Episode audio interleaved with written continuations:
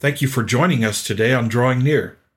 This podcast is designed to help in drawing near to God through reading God's Word and then applying its truths to our lives. If I can be of assistance to you, feel free to reach out to me through my email address in the description section of this podcast. It's been a while since our last podcast, and I apologize for that. There have been several things going on in my life that have interrupted my schedule. Lord willing, we will be able to resume our normal routine and enjoy studying God's Word together. Today on Drawing Near, we learn about the resurrection and the rapture. These are powerful words that explain future works of God in our lives. Paul shares them so that we will understand these things and be comforted by them. Let's take our Bibles and turn to 1 Thessalonians chapter 4 and study the resurrection and rapture. And as we prepare for today's study, let's pray together. And our Father in heaven, as we come before you today, we do so acknowledging that you are sovereign in our getting together. You're the one who enables us to have the opportunity to share together around your word. You can shut us down anytime. You can interrupt our lives and our processes anytime. And Father, it's you who enable us to be sustained day by day. I thank you for this, Father, I thank you for your presence and your power in our lives, the way you protect, provide, and guide. And Father, I ask now that as we study your word together, that you'll enable each one of us, as we slowly return to the podcast, to the Bible study, to fellowship with one another and with you, to draw near to you so that you draw near to us. Father, guide us in our understanding and help us to grasp what it is that you want us to know. We ask these things in Jesus' name. Amen. Let's begin our study today by looking at 1 Thessalonians chapter 4 and reading verses 13 and 14. And I hope you're following along with me in your Bibles. It says in verse 13, But I do not want you to be ignorant, brethren, concerning those who have fallen asleep, lest you sorrow as others who have no hope. For if we believe that Jesus died and rose again, even so God will bring with him those who sleep in Jesus. As we begin to try to understand these wonderful words, we need to define a term, a word. In verse 13, we're told there are those who have fallen asleep. And then again in verse 14, Paul talks about those who sleep in Jesus. The term asleep or sleep refers to those who have died. And we need to understand that in order for this passage to make sense. With that in mind, let's go back and take a look at verse 13 and begin studying this passage. As Paul writes to the Thessalonian believers, he does not want them to be ignorant about certain things. He says so. And you and I need to not be ignorant about what happens when people die in Jesus Christ as well. And so these passages are very important to us. No doubt you have brothers and sisters, family members, you have people in your life who have trusted in Jesus and have died. And we need to have a clear understanding about what will take place in their life now or in our life in the future. And so Paul says, I don't want you to be ignorant. Isn't that wonderful? God does not want us to be ignorant about these things. And so he's talking to believers. That's why he uses the phrase brethren.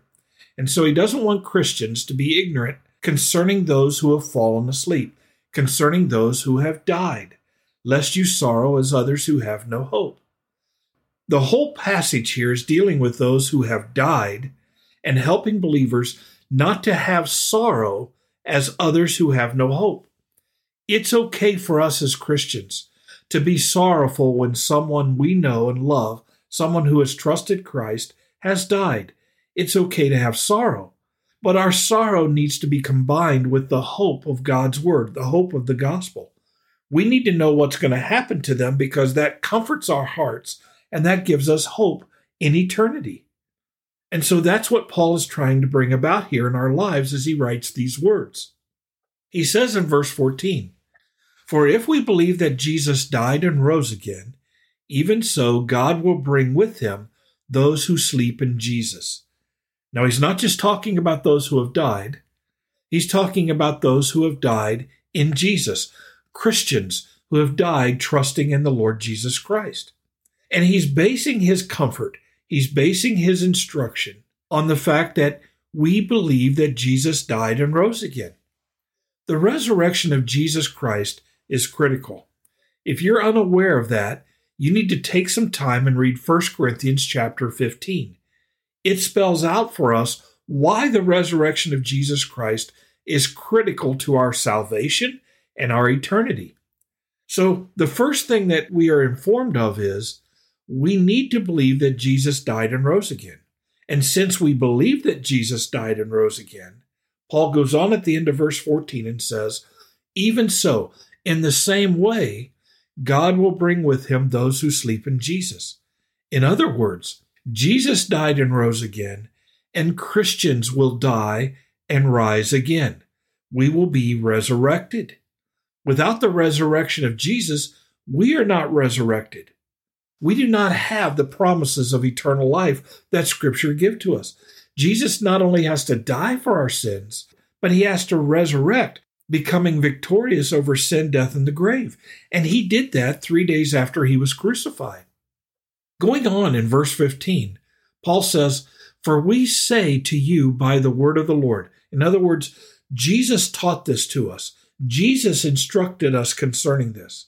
So we say this to you by the word of the Lord, that we who are alive and remain until the coming of the Lord will by no means precede those who are asleep. The first thing we need to understand about what is being talked about in verse 15 is this Jesus is going to return. Jesus is coming back. And when he comes back, there will be some believers on the earth who are still alive, who have not died yet. And so Paul says that the Lord has taught us that we who are alive and remain until the coming of the Lord will by no means precede those who are asleep.